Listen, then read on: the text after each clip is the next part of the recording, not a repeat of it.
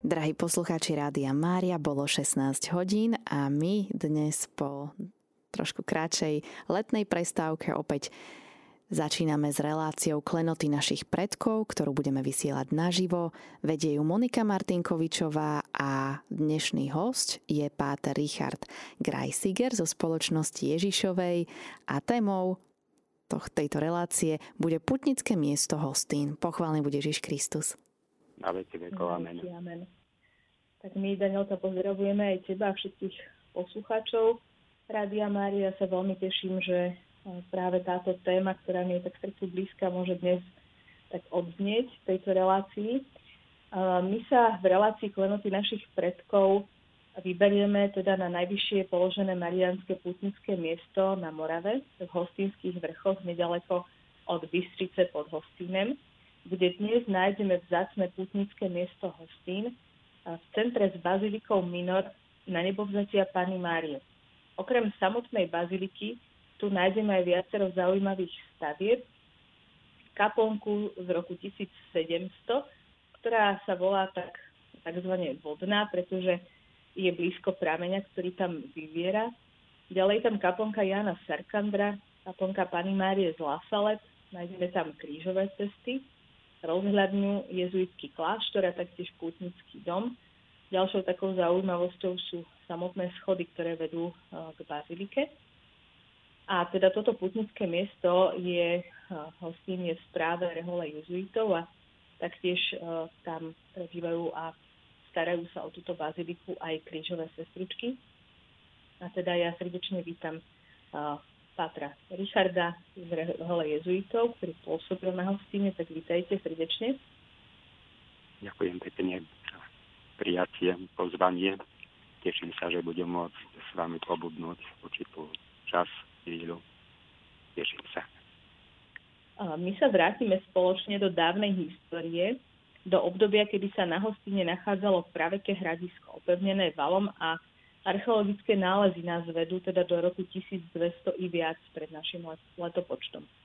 Akú úlohu hralo toto miesto pre obyvateľov alebo ľudí, ktorí prechádzali cez toto práveké hradisko? Ľudia od dávna túžili poznávať nové územia, spoznávať, ako žijú iní ľudia na opáčenom konci sveta. Preto putovali a s ich presunom sa začalo rozvíjať obchodníctvo pre lepšiu dopravu sa budovali cesty, lebo sme takí, keď chceme niekde prísť, chceme tam prísť čo najrychlejšie, čo s najmenšou námahou a čo najbezpečnejšie. Takými cestami sú aj v súčasnosti tie trasy ciest, ktoré kopírujú údolia alebo lemujú sútoky riek. Pri budovaní takýchto ciest nie je potrebných ani veľa mostov, ani tunelov. A dnes sú pre nás ekonomicky výhodné. Predpokladám, že nastala situácia niektorému z návštevníkov novej krajine sa zapáčila krása zlato-žltého jantáru a zistil, že sa rovnako páči nielen jemu, ale aj druhým. A tak začal dopyt po tejto stuhnutej živice práve tých stromov. A keď už vznikol dopyt, vznikol dôvod hľadať miesta, kde sa mohol nájsť a potom ťažiť. A tak boli objavené bohaté náleziska Jantáru na pobreží Baltického mora na území dnešného Polska a Ruska. A obchod začal fungovať.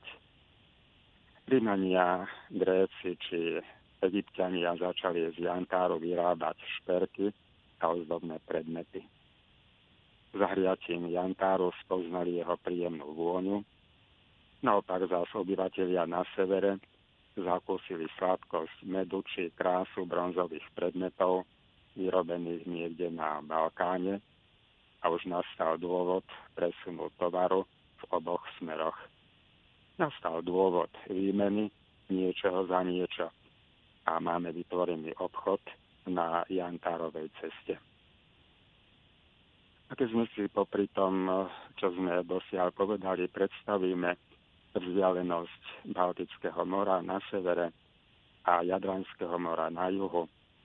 Logicky každý uzná, že boli nutné aj zastavenia miesta, kde by si z cesty unavení obchodníci oddychli alebo nakrmili zvieratá vyčerpané od noseného nákladu, aby ich, ak bolo nutné, aj ošetrili, alebo v prípade potreby, aby si bezpečne uložili tovar bez obavy, že oni prídu.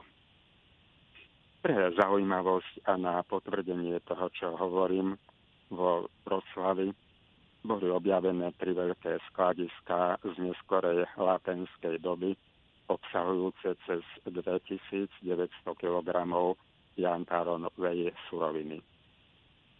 A keď sa vrátime k nášmu uvažovaniu o oddychu obchodníkov, zaiste čím bol niekto majetnejší, mohol sa cítiť aj vo väčšom ohrození života, preto potreboval ochranu a zaistenú bezpečnosť. A toto všetko mohol nájsť na openenom mieste s menom Hostin. V tejto chvíli si spoločne všimnime Hostin ako vybudovanú pevnosť v porivoch času, siahajúcich do obdobia pred našim letopočtom. Hostin je najzápadnejším výbežkom moravských Karpát.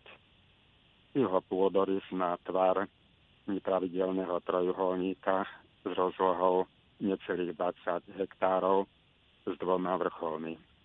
Severným s rozhľadňou je najvyšším miestom hory 736 metrov nad morom, druhý južný vrchol 718 metrov s pretiahnutou plošinou je zastávaný chrámom baziliky, prilahlými kaplnkami a domami pre pútnikov.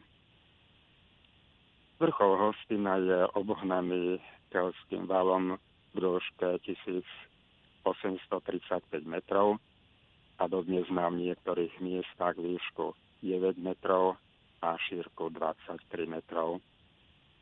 Val je zhotovený z hliny, kamenia, piesku a popola a sú na ňom viditeľné dve brány.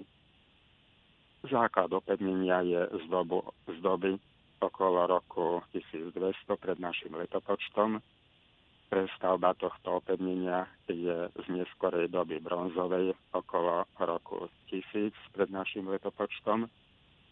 Tretia predkeltská fáza je z, dobu, z doby staršej, železnej, okolo roku 600 pred našim letopočtom.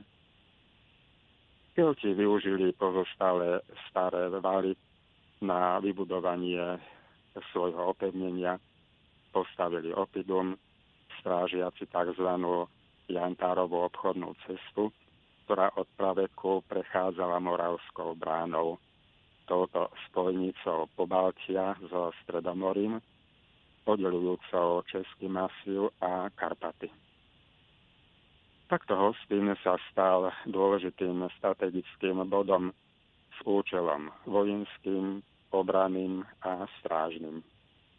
Hodným, aby okolo neho prechádzala starobilá Jantarová cesta, smerujúca do, zo severnej do južnej Európy.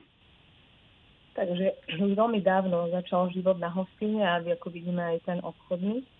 A presníme sa, Páter Richard, aj k roku teda 1241 až 1242 bol to rok, kedy na územie Uhorského kráľovstva zautočili mongolské vojska. Tie postupovali s jasným plánom rozšíriť svoje územie. Ako ovplyvnili boje cez celospoločenskú situáciu na tomto území?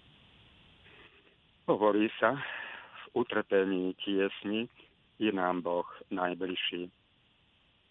Je správne, keď v pokore a pravde spoznávame svoje obmedzenia, ktoré sa stávajú dôvodom, aby sme sa stretli a opreli o toho, ktorý je mocný, je ním nie človek, ale Boh.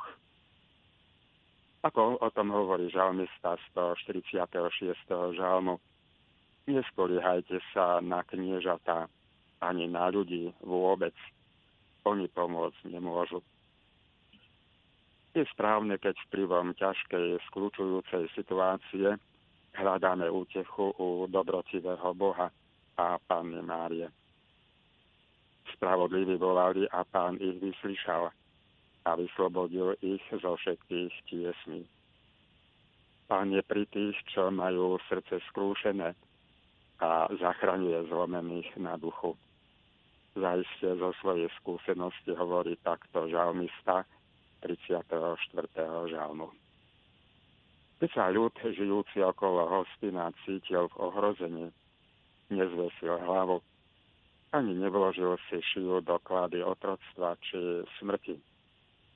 Ale srdcom upriameným na Boha volal, ako hovorí sväté písmo, spriamte sa, zodvihnite hlavu, lebo sa blíži vaše vykúpenie. Tak stojí v Evaníliu podľa Lukáša. Alebo svätý Pavol apeluje, hľadajte, čo je hore. Myslíte na to, čo je hore, nie na to, čo je na zemi. V liste Kolosanom. Takto si počínal žalmista 121. žalmu, keď zdieľa. Svoj zrak upieram na vrchy, príde mi odtiaľ pomoc. Pomoc mi príde od pána, ktorý stvoril nebo aj zem. Máme volať, hovorí nám Boh vo Svetom písme. Proste a dostanete. Skúste a presvedčte sa, aký dobrý je Pán. V tejto knihe kníh, ako sa označuje Sveté písmo, môžeme nájsť povzbudenie, usmernenie, ako konať v rozličných situáciách. Takže aj v súčasnosti, keď sa inšpirujeme Božím slovom, môžeme predísť mnohým omylom. Je to úžasné, že sa môžeme k pánovi utiekať o pomoc na ktoromkoľvek mieste. Všade sme v jeho pozornosti. Hľa do som si ťa vril. Tvoje múry sú vždy predo mnou, hovorí Boh nám slovami proroka Izajáša. Tiež by prenikli do hĺbky našich srdc pánové slova, vyjadrené ústami proroka Barucha.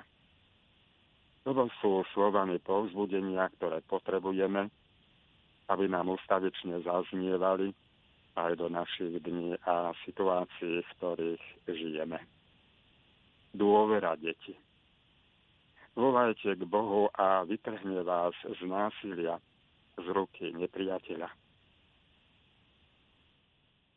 Koľkokrát je to práve núdza, ktorá nás podnecuje, aby sme sa opreli o toho, ktorý je. Jahve, ja som, ktorý som.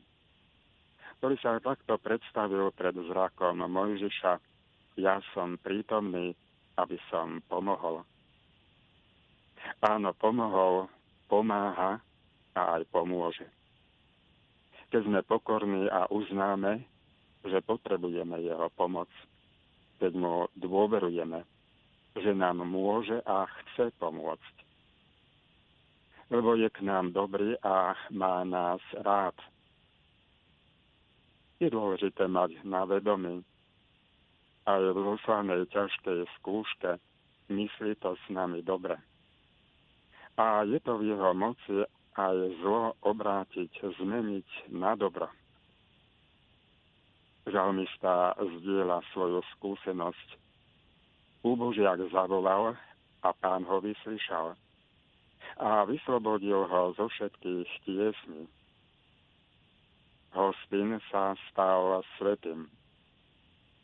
Dostal pomenovanie svetý hostin, lebo najvyšší, ktorý je svetý Boh, Boh svojho ľudu, navštívil ho svojou mocou a preukázal mu svoju pomoc. Lebo ľud volal k nemu v núdzi a bol vyslyšaný, vypočutý. Tak ako nespočetne krát Boh zasiahol v dejinách vyvoleného národa silou svojho ramena, rovnako v každej dobe zasahuje v prospech svojich detí, ktoré sa s dôverou utiekajú k nemu, k Bohu, nášmu Otcovi, doliehajú naše vzdychy. A on vždy znovu prichádza do zmetku tých, privádza do zmetku tých, ktorí šíria ničivé zlo, aby na nich ukázal svoju moc. Aj na hostine sa odohralo to, o čom vydáva svedectvo Svete písmo. Boh sa ujíma situácie, aby svojou mocou zachránil maličké stádo pred drávými vlkmi. Keď sa pozornejšie zahlbíme do svätého písma, nájdeme tam vyslal šípy a rozprášil ich – vrhol blesky a zmietol ich. 18. žalm. Predchádza ho oheň, čo navôkol spaluje jeho nepriateľov. Jeho blesky požarujú pruch. Žalm 97. Ty si svojou rukou vyhnal puhanov a našich otcov si usadil. Žalm 44. Veď nie svojim mečom získali krajinu. Nepomohlo im vlastné rameno, ale tvoja pravica. Tvoje rameno a ja svoje tváre, lebo ich máš rád. Nespoliehajte sa na kniežatá ani na ľudí vôbec, oni pomôcť nemôžu. Blážený, komu pomáha Boh Jakubov, to sa spolieha na pána svojho Boha. 146. žalm. A majú to vedieť aj ďalšie pokolenia, synovia, ktorí sa narodia.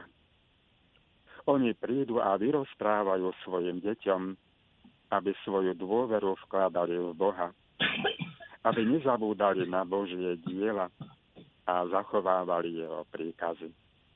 Žalm 78. Pýtame sa, kde sú začiatky svätého hostina? Tam, kde sa začala skúška, ktorá mala podobu tátarských stádov. Títo krutí nájazdníci ohrozovali na začiatku 13. storočia Európu a roku 1241 vpadli aj na Moravu, kde vraždili a drancovali. Aj pri tatárskych spádoch ľudia hľadali pomoc z hora, z neba.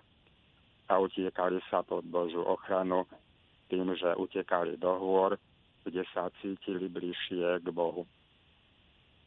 Tu nachádzali bezpečie pre seba a svoj najskromnejší majetok, aj keď život v horách je ťažší ako v nížinách a je spojený s mnohými strádaniami a pomoc z hora prišla. Nebo zreteľne zasiahlo. Podľa podania vieme, že ľudia ukrytí za mohutnými valmi odrážali útoky nájazdníkov. V horúcom lete však na obráncov doľahol nedostatok vody. Ľudia hľadali pomoc u najvyššieho a usilovali sa utiekať aj k svojej nebeskej matke. Mali istotu, že ona, matka bolesná, matka súcitného srdca, vie, čo je to núdza. Vedeli, že ona v hlbokej noci na Boží podnet opustila s Jozefom a maličkým Ježiškom Betlehem a s dôverou Božiu pomoc utekala do cudzej krajiny, do Egypta, aby sa tam skrývala pred Herodesom, ktorý ukazoval svoju bezduchú moc, keď ničil a zabíjal. Najvyššej tiesni sa preto obrátili s dôverou a modlitbou k Matke Božej Pane Márii, ktorej úctu šírili na Morave svätí vierozvestovia Cyril a Metod. Na jej príhovor vytriskol spod temená hory prameň, mohutný prameň vody. Pýtame sa, nastalo niečo nové? Nové zmysle vyslyšania na, donom, na danom mieste. Ale staré, lebo sa o tom píše vo Svetom písme. Žalmista hovorí, potokom dal vytrisknúť zo skaly. 78. žalm. Ty si dal vyvrieť žriedlam i potokom a vyschnúť riekam nevysychajúcim. 74. žalm. Nastala aj veľká búrka, ktorá ohnivými bleskami zapadovala stany Tatárov.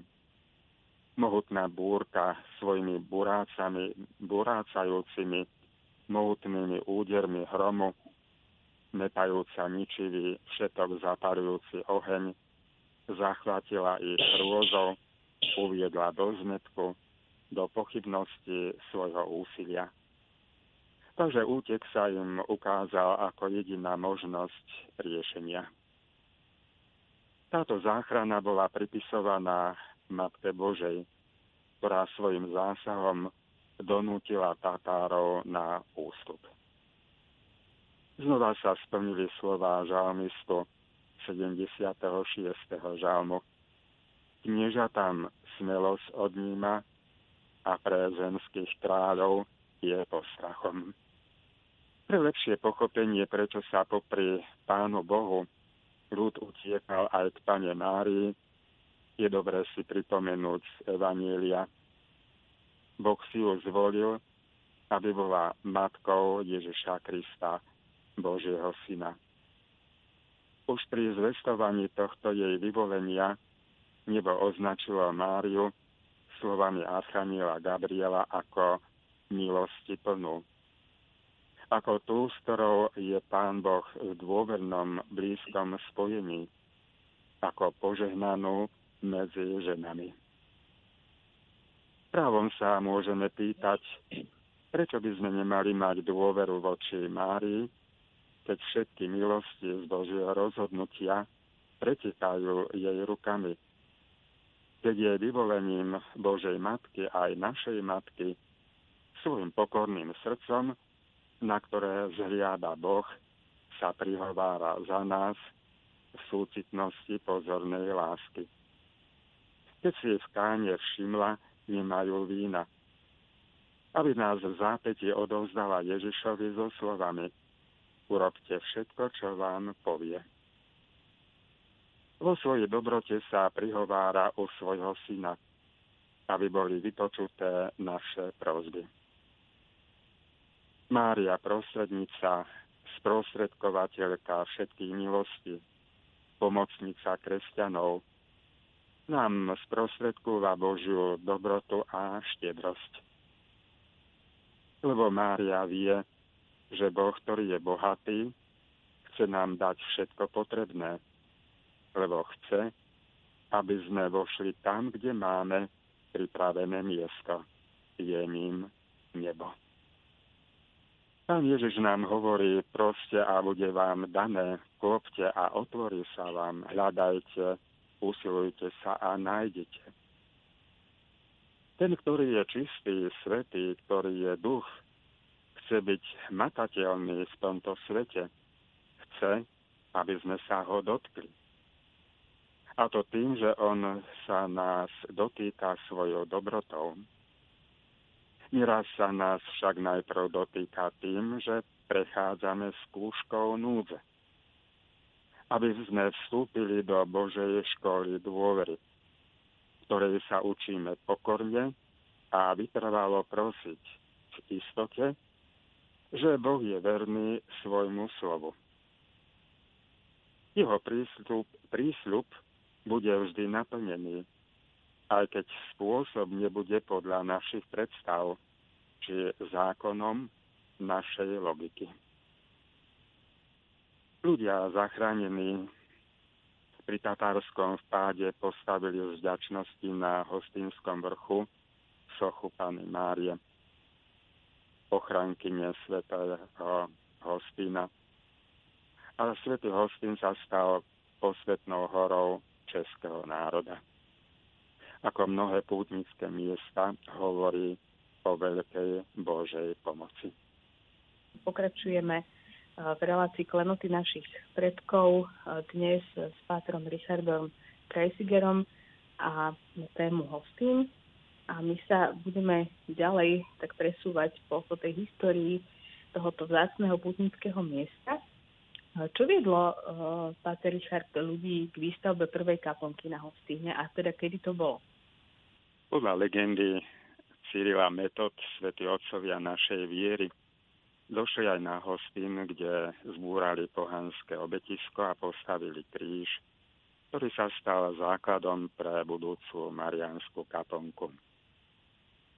Vieme, že v neskorom stredoveku okolo roku 1544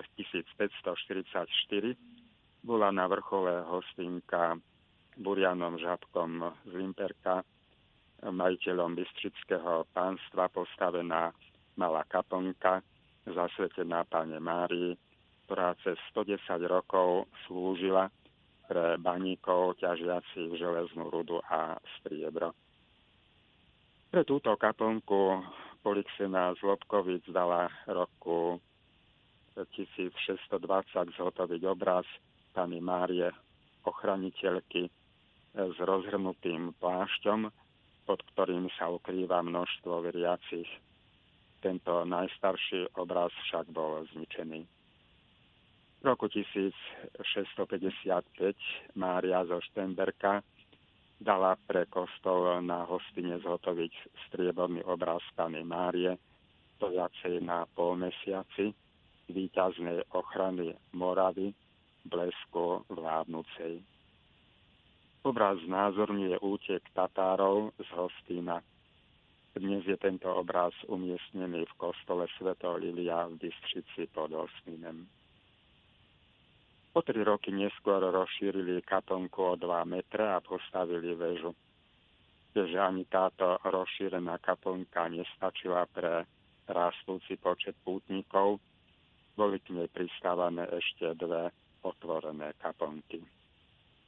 Pozrime sa na začiatok pútnictva. Je správne, keď nezabúdame na Božie činy v našom živote, keď nezabúdame čo Boh urobil v našom živote. Tomu sa hovorí pokora, vďačnosť a múdrosť. Pokora. Ako vedomie, že Boh sa ku nám sklonil vo svojej dobrote a povýšil nás hodnotou svojho daru. V tomto zmysle hovorí svätý Pavol, že sme len hlinenou nádobou, ktorú Boh naplňa svojim vzácným obsahom. Apoštol Pavol nám hovorí aj o tom druhom prejave o vďačnosti slovami. Ustavične vzdávajte vďaky pánovi za všetko. Je to zaujímavé ustavične a za všetko ďakovať. Čo môže zaznievať z našej strany ako druh modlitby, ktorá sa vznáša k nášmu pánovi Ide o našu napojenosť na pána ako na prámeň dobroty. Táto skutočnosť súvisí aj s tým, že týmto spôsobom sa učíme mať radi samých seba. Lebo takto dobro od pána vedome príjmame a stávame sa bohatými, aby sme aj blížnych rozdávaním obohacovali. Sme múdri, lebo vedomosti si opakovaním upevňujeme, ako sa hovorí, opakovanie matka múdrosti. Táto naša napojenosť na dobro, tým, že sa k nemu hlásime, vyjadrujeme pánovi, že si jeho dar ako hodnotu vážime. Čo nás v zápäti robí disponovanými, aby sme prijali nové dobrá a týmito dobrami, aby sme blížnych citlivo im pomáhali, takto v múdrosti zrastáme. Pútnici sú teda pamätliví. Svojim budovaním si pripomínajú veľké Božie skutky. Sú za ne vďační, vďakou pokorní. A otvorenosťou voči Bohu stávajú sa disponovaní prijať nové milosti o ktoré sa uchádzajú vo svojich prozbách vysielaných k Bohu. Spomeňme si zo svätého písma na kráľovnu Ester, ako sa najprv obetovala skutkami kajúcnosti, sa pripravovala, aby sa potom vrúcne modlila. Tým, že sa rozpomínala na mocné Božie skutky, ktoré Boh preukázal svojmu vyvolenému národu, potom dokázala s veľkou dôverou predložiť Bohu aj to nové, ťaživé, likvidačné, keď Amán v zlobe zosnoval plán aby Židov vyhľadil zo zeme. A vierou vedela, že Boh zliada na ponížených, veľké veci robí, lebo je mocný. Preto aj mocnárov zosadí z trónov, bohatých prepustí na prázdno, núdznych nasíti dobrotami, lebo je milosrdný, tak ako to vyjadrila pána Mária vo svojom chválospeve. Keď hovoríme o pútnikoch, pre zaujímavosť prvá správa o púti na Svetý Hostín pochádza z roku 1567. Najstaršia listina z roku 1625 dokazuje púte smerujúce na toto posvetné miesto. Tejto listine sa potvrdzuje, že na hostíne je stará svetiňa, ku ktorej dvakrát ročne smeruje početná procesia. Ďalšou významnou, významnou informáciou o starobilosti pútnického miesta na Svetom hostine je zápis v matrike Holešovského dekanátu z roku 1672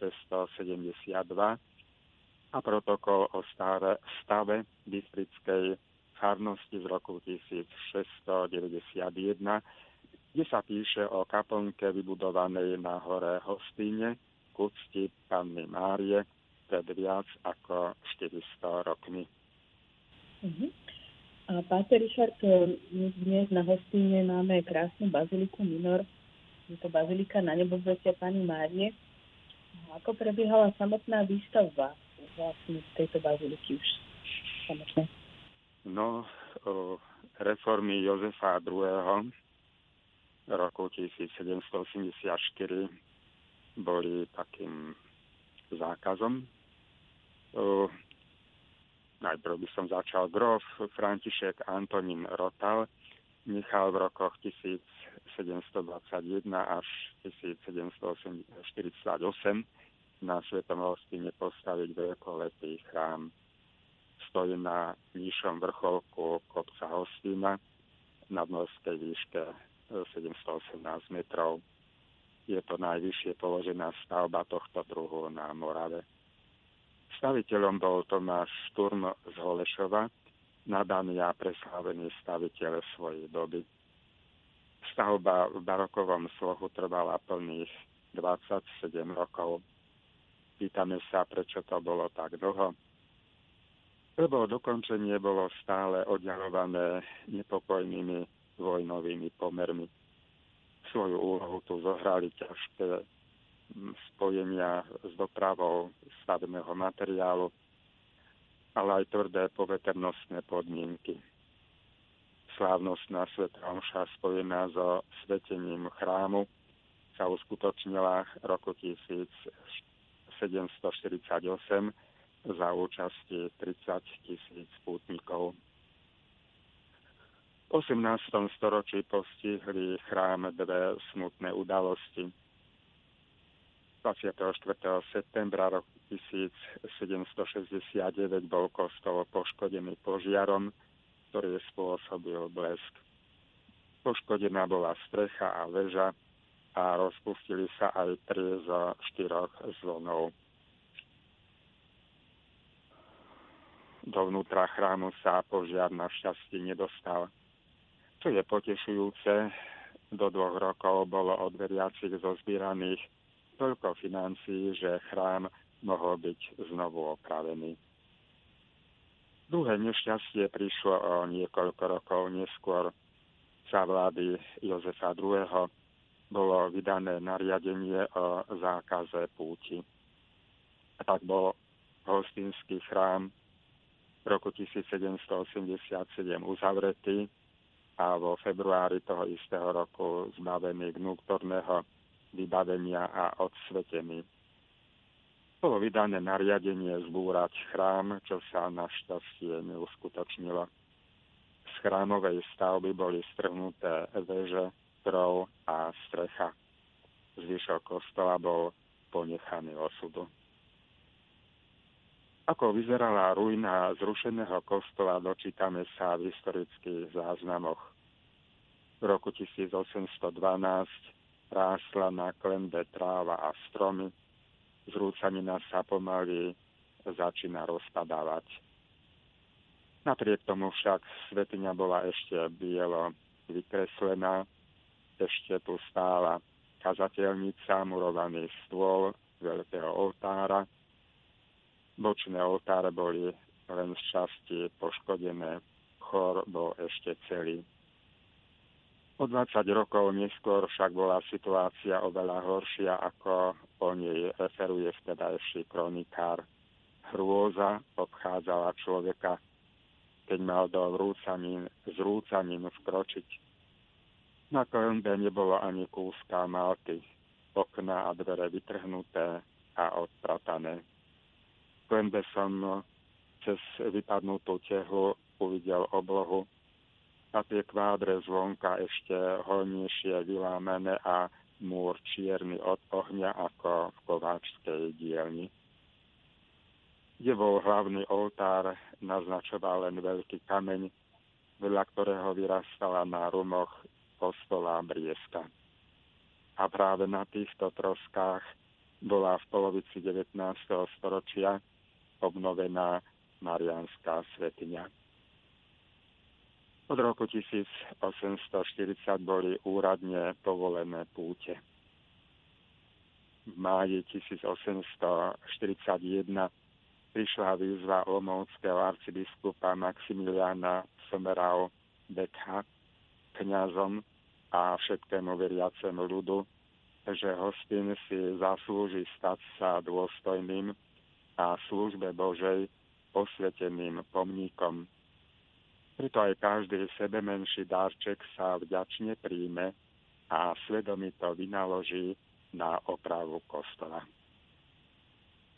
Jubilejný deň 6. výročia porážky Tatárov pri Hostíne roku 1241 bola začatá oprava chrámu a trvala celé polstoročie. 15. augusta roku 1891 bol chrám slávnostne posvetený za obrovskej účasti s odhadom 100 tisíc veriacich.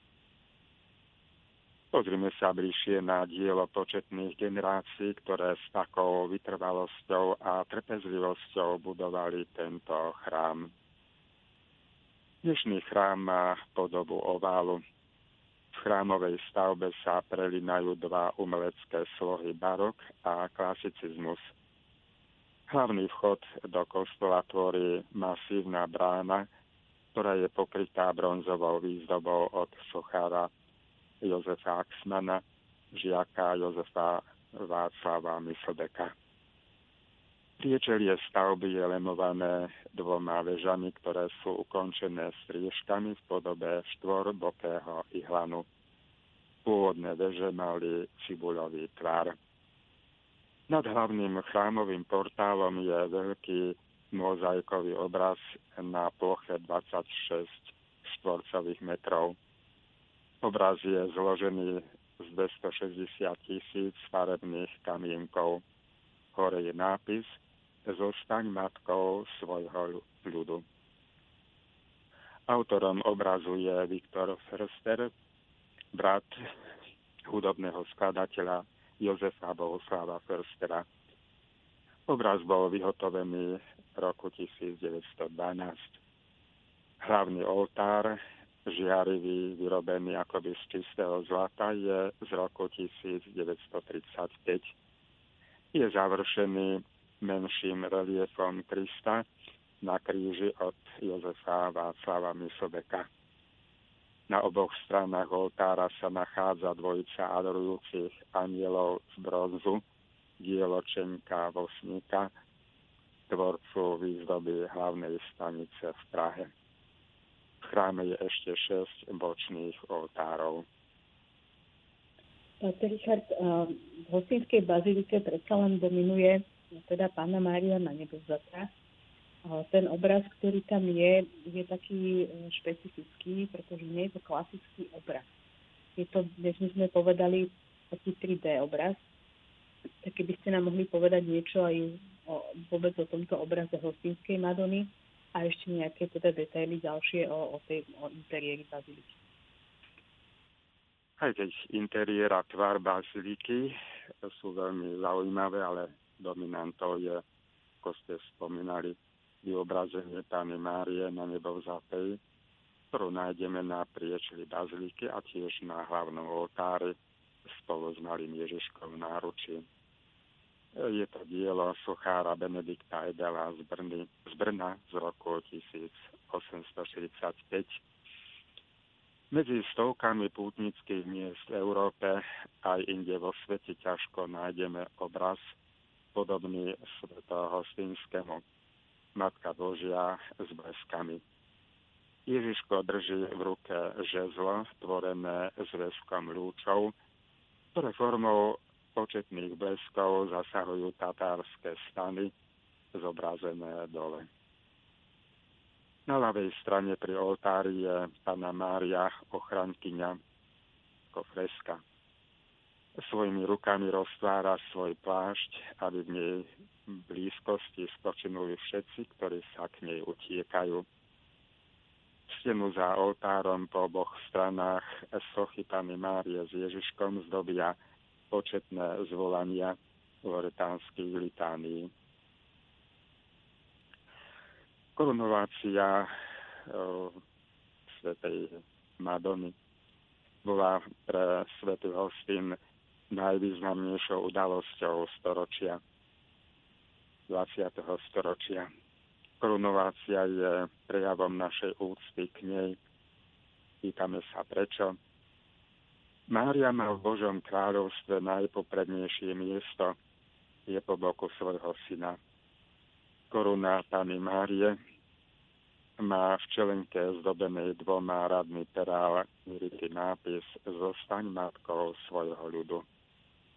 Korunka na hlave sošky Ježiška je jednoduchšia a zdobí ju nápis Baránok Boží, ktorý snímaš hriechy sveta, zmiluj sa nad nami.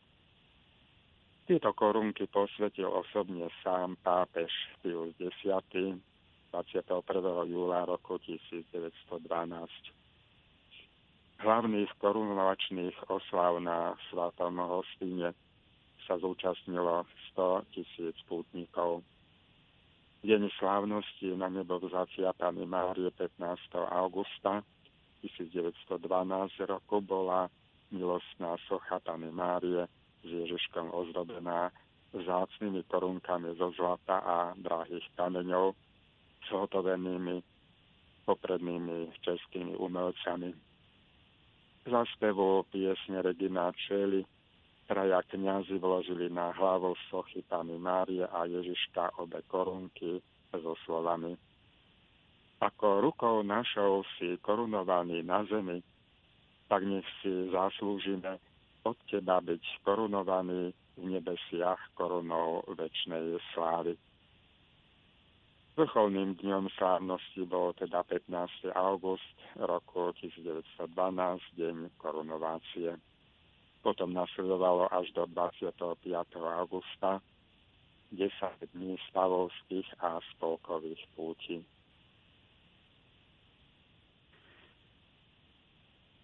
Ako sme spomínali, na pútnickom mieste nájdeme okrem baziliky na nebo vzatia Pany Márie aj iné stavby je tu vodná kaplnka, prameň priamo pod vodnou kaplnkou príšti zo skaly. Prameň, ktorý vystriskol pri tatárskom obliehaní roku 1241 pri záchrane obliehaných kresťanov. Pôvodnú kaplnku okolo upraveného vodného prameňa nechal postaviť Jan Rotal. V roku 1000 1748 prebehla jej veľká prestavba. Pod kaponkou boli vybudované pivnice s niekoľkými výtokmi vody. môžeme si všimnúť schodisko, ktoré tvorí 250 stupňov, z toho 221 pieskovcových, 29 žulových. Schodisko je dlhé 242 metrov. Pri schodoch niekoľko metrov pred vodnou kaponkou je nádherná socha Božského srdca pána Ježiša, ktorým sa začína cesta svetla. Krásne sú aj krížové cesty, v roku 1900 bola postavená tzv. stará krížová cesta v smere od Sarkandrovej kaponky k rozhľadni.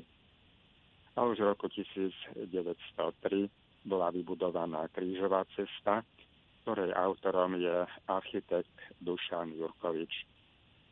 Jednotlivé zastavenia sú v Jurkovičovom obľúbenom štýle valašskej ľudovej architektúry. Cesta je situovaná severo-východne od kostola.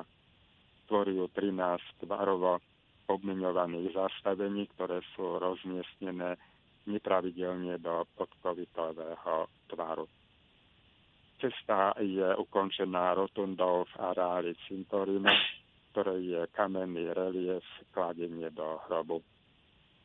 Jurkovičová krížová cesta bola budovaná postupne od roku 1904 až do druhej svetovej vojny. Presto, pres, pestrofarebné keramické mozaikové obrazy pre jednotlivé zastavenia krížovej cesty vytváral v rokoch 1912 až 1933 maliar Jan Köhler. Vzhľadom na to, že počas rokov niektoré výjavy poničila drsná hostinská klíma. Boli mozaiky v rokoch 2009 až 2019 reštaurované reštaurátormi Vojtechom a pasionáriou Tažikovými. Môžeme si tiež všimnúť kaponku Jana Sarkandra, nachádza sa na severnej strane kaponky baziliky, hoči povedané, jedná sa o novo barokovú kaponku, z roku 1889 zasvetenú Jánovi Sarkandrovi, ktorého roku 1995 svätý pápež Jan Pavol II svetorečil. Oltárny obraz s nástenými malbami približujú život svätého Jána Sarkandra.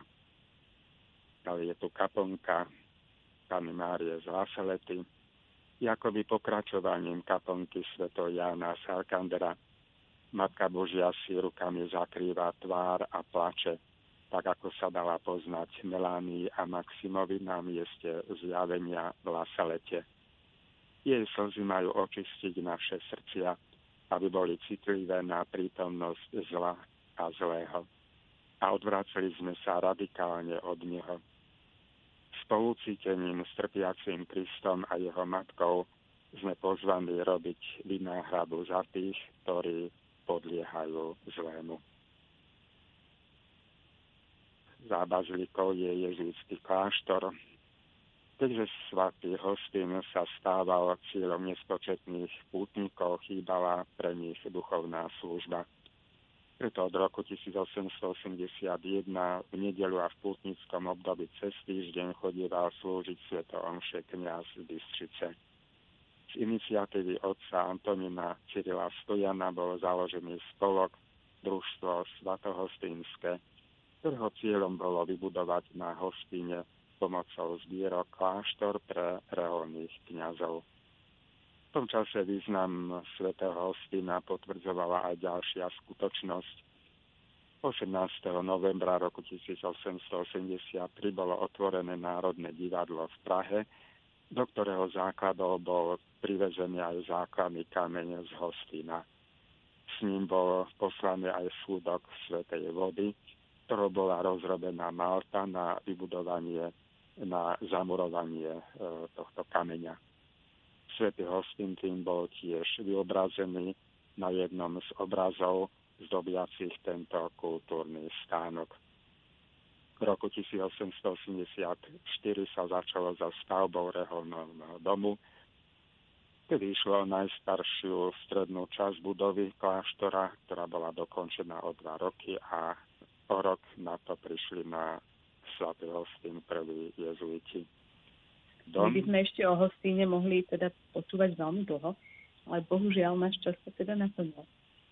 Veľká vďaka, otec Richard, že ste si našli čas eh, na, aj na takú rozsiahlu prípravu, aj na celú túto reláciu. A my veľmi pekne ďakujeme a z Rádia Mária vám tiež vyprosujeme aj do vašej kniažskej služby hojnosť Božích milostí a veľa požehnania. Takže veľká vďaka ešte raz a s Pánom Bohom a možno sa budeme ešte... Ďakujem veľmi pekne za pozvanie a vás by tí, ktorí ešte na Svatom hostini neboli, zatlúžili a na toto milostivé miesto aj cez túto reláciu prišli. Všetko dobré. Pán Boh vás Všetko dobré s Pánom Bohom.